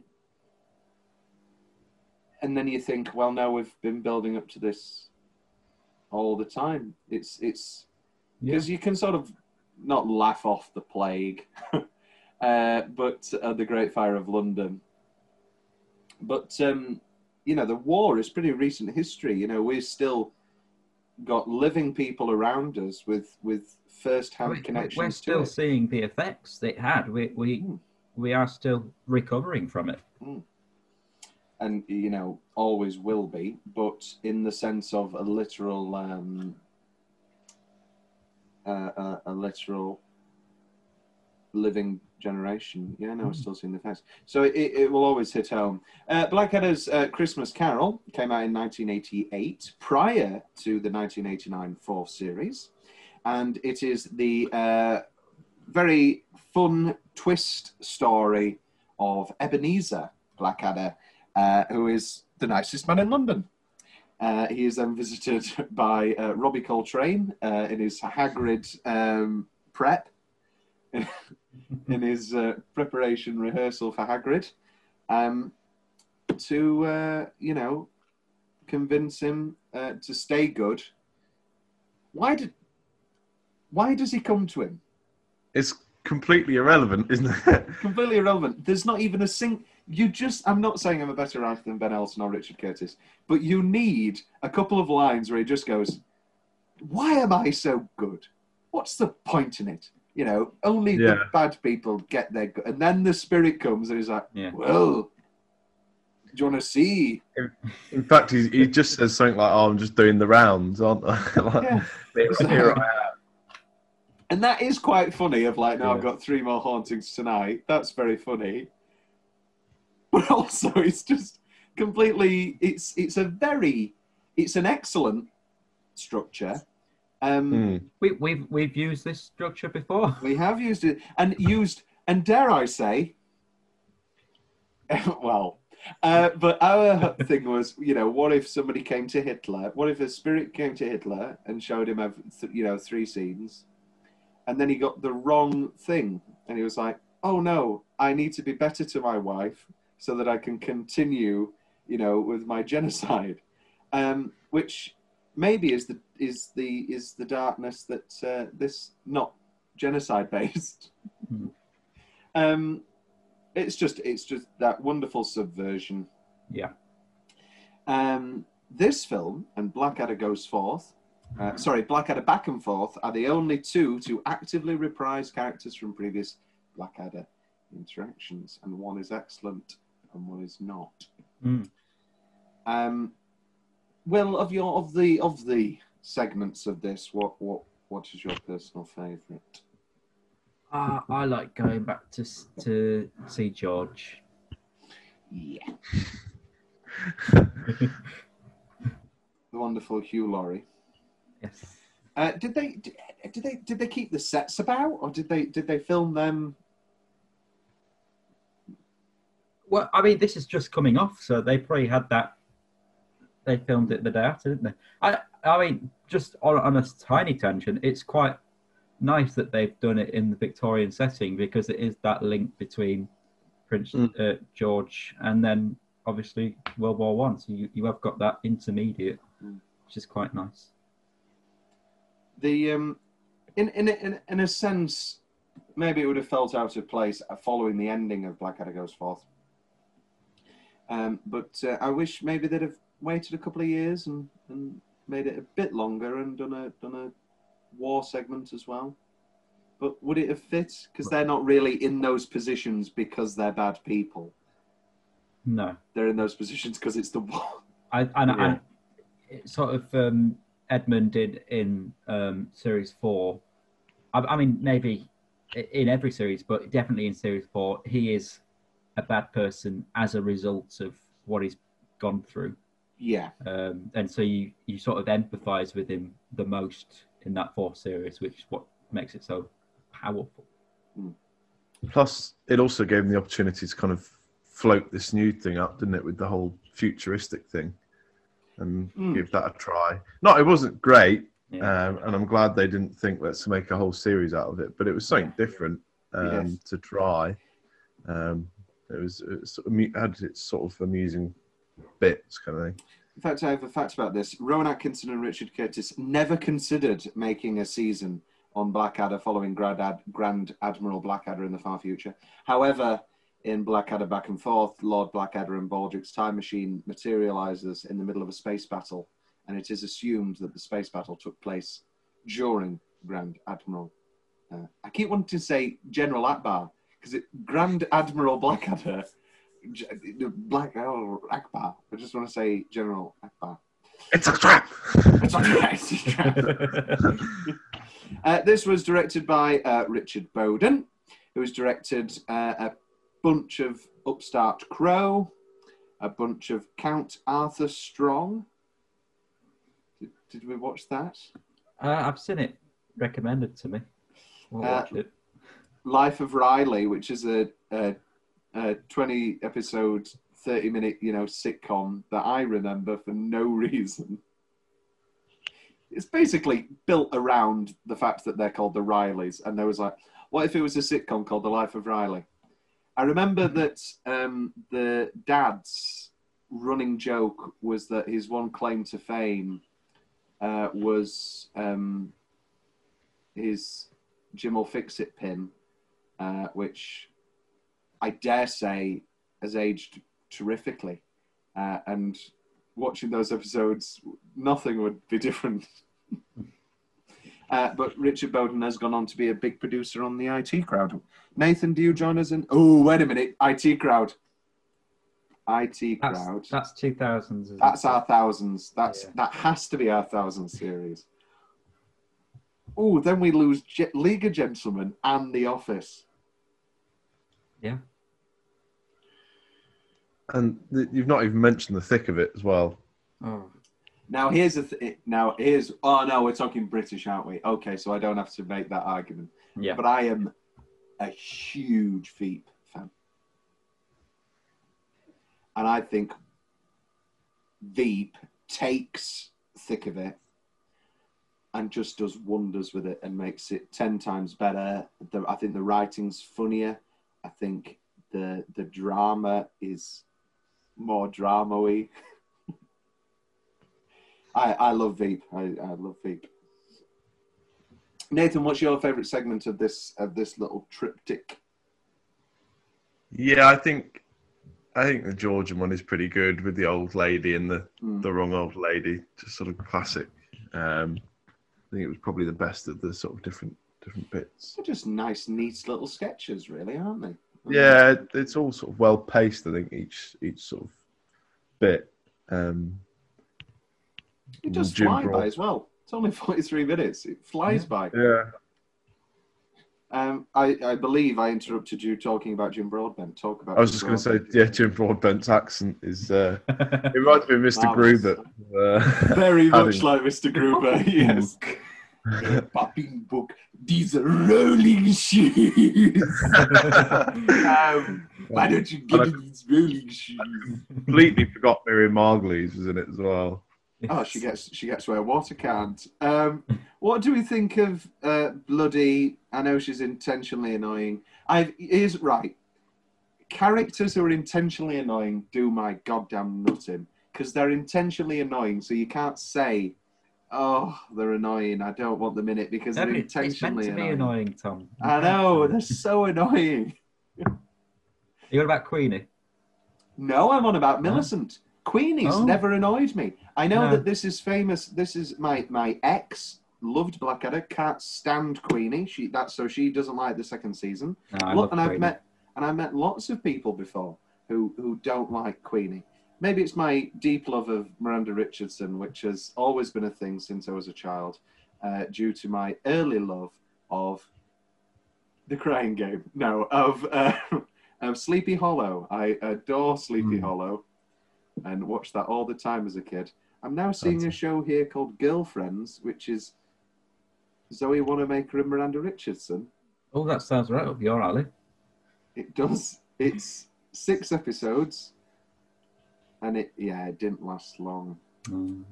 Uh, written by Kay Mellor. Oh, she's the Band of Gold person, isn't she? And Fat Friends and, Yeah. and the Syndicate. Do we all do we all remember the Syndicate? Yeah, I remember the Syndicate. Yeah, where yeah, he lived on a barge with his his uh, his girlfriend. Timothy Spall and and Joanna Page were in the first one, and then season two was Alison Steadman. It's a nice little idea, you know. It's not going to break any boundaries. Um, what uh, could we could we you know we've talked about the little things. Does the there's no real sketch to this future thing. The the the going back to the second and going back to the third, they're night they're nice, neat little sketches. But the future thing isn't really a sketch. It's just ha ha ha. We're saying funny future things, and the Flash Gordon music's playing. I The, the sort of joke of it is the the sort of alternate futures, isn't it? Mm, With the, mm. the you know Baldrick ending up being yeah, I think But- that's the joke. Mm. It's just Well, gone there's plenty of great jokes. very long Um, about it. yeah. Yeah, maybe you know I'm talking, and maybe there's an alternate universe where there is, where this is not, but this is a lot longer than 43 minutes, and we're all going, God, it needs a trim. I think the character that the future bit could have done with that it missed was Flash Heart. That would have been a good moment to Mm. put him in. I think that could have completely changed the dynamic of that bit.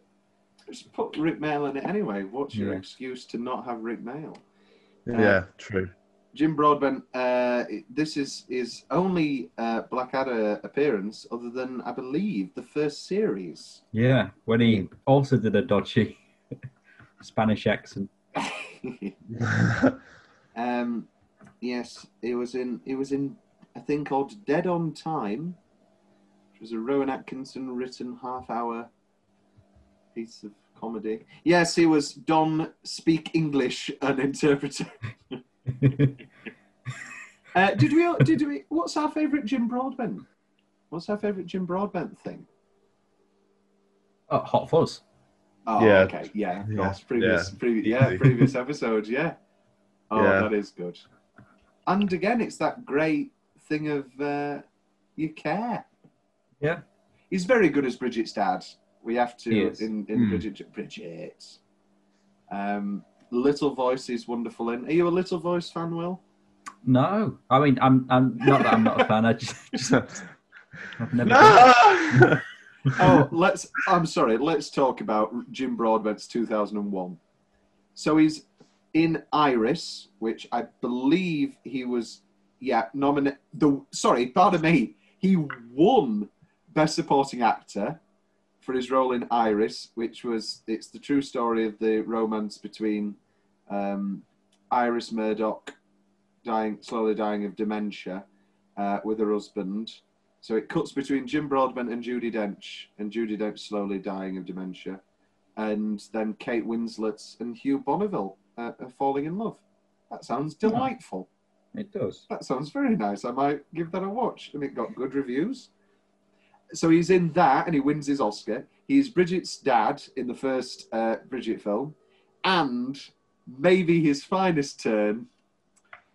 Like a virgin being touched for the very first time.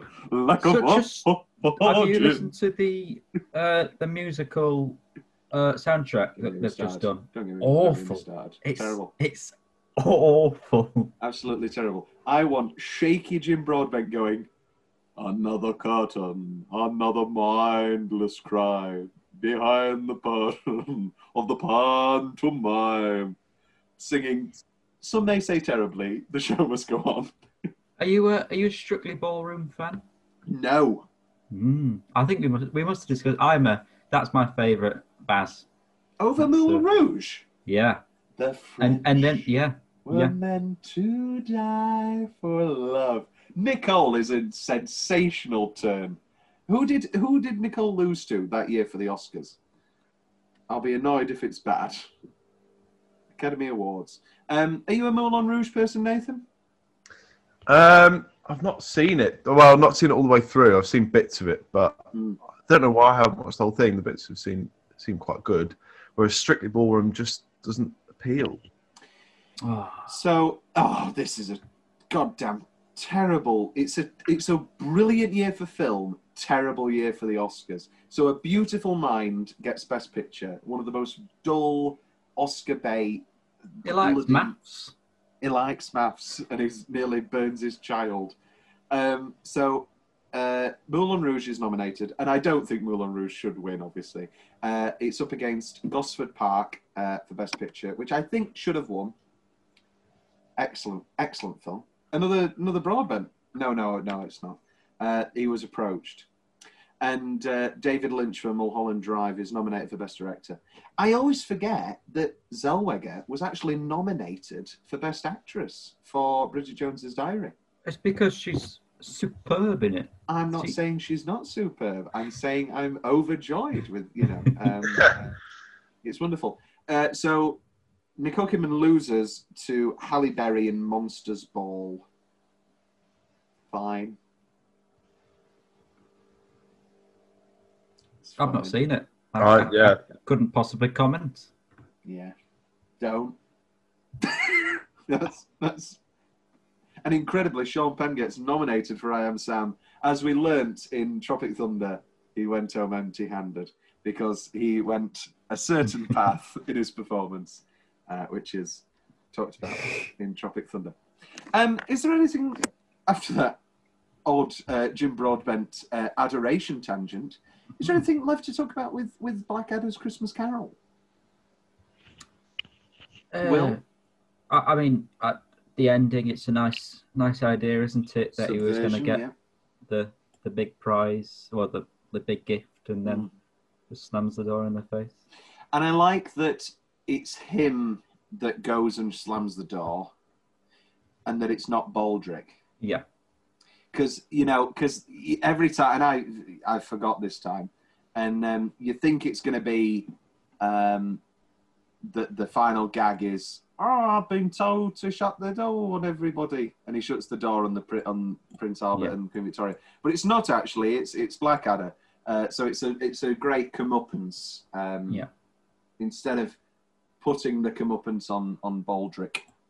Uh, Nathan, any any any final thoughts on this on this uh, otherwise marvelous Christmas? And- special? Underrated thing about it is like the the ex, all the exclamations Blackadder has when like something happens. It's like, oh, peel my tangerines or something. And they're all just Uh, very yes. bizarre, very enjoyable. Do we do we have a fa- do we have any favourite quotes from this? I, I, I this is usually a thing that we have. Um, I've got a. Um, I like when he's uh, Baldrick's like, uh, "Oh, where, where's the milk of human kindness?" And it's gone. uh, it's gone off. yeah. Uh, my what a jolly fellow looked like a fat git to me. Uh, I love that Tiny Tim is 15 stone and built like a brick privy. Uh, lovely stuff.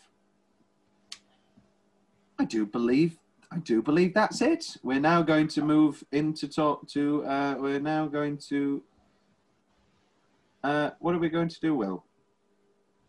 Uh, End this special. End Oh, Christmas special wow. two. Uh, Christmas is over. No, no, no, no, no, no. We've No. got a whole. We've got a Oh, whole. we, mo- we've got a got whole. another one, haven't we? when God, Nathan I will be back We were done. Yes, to Yes. talk about Top Gear Middle East. Are you excited, Oh, Nathan? I can't wait. Actually, yeah. Um, Get, if Uh, you're going to come back though, change this background. Uh, like, uh, come on, pick, what, pick a what, better what, what would you like? Um, oh, I don't know if you can do it, but I'd love a nice cream wall with some blinds. Sort of near a conservatory with like the soft pitter patter of rain on the roof. yeah, maybe a bit on the wall where a TV used to be. Oh yeah, and like a sort of a wire hanging from that. That'd be nice. Yeah, and if Yeah. you can, I know it'll be a tough ask. Can it get more rainy as it goes on? I'll see what I can do. Yeah. Yeah. Merry Christmas, everybody! Merry Christmas.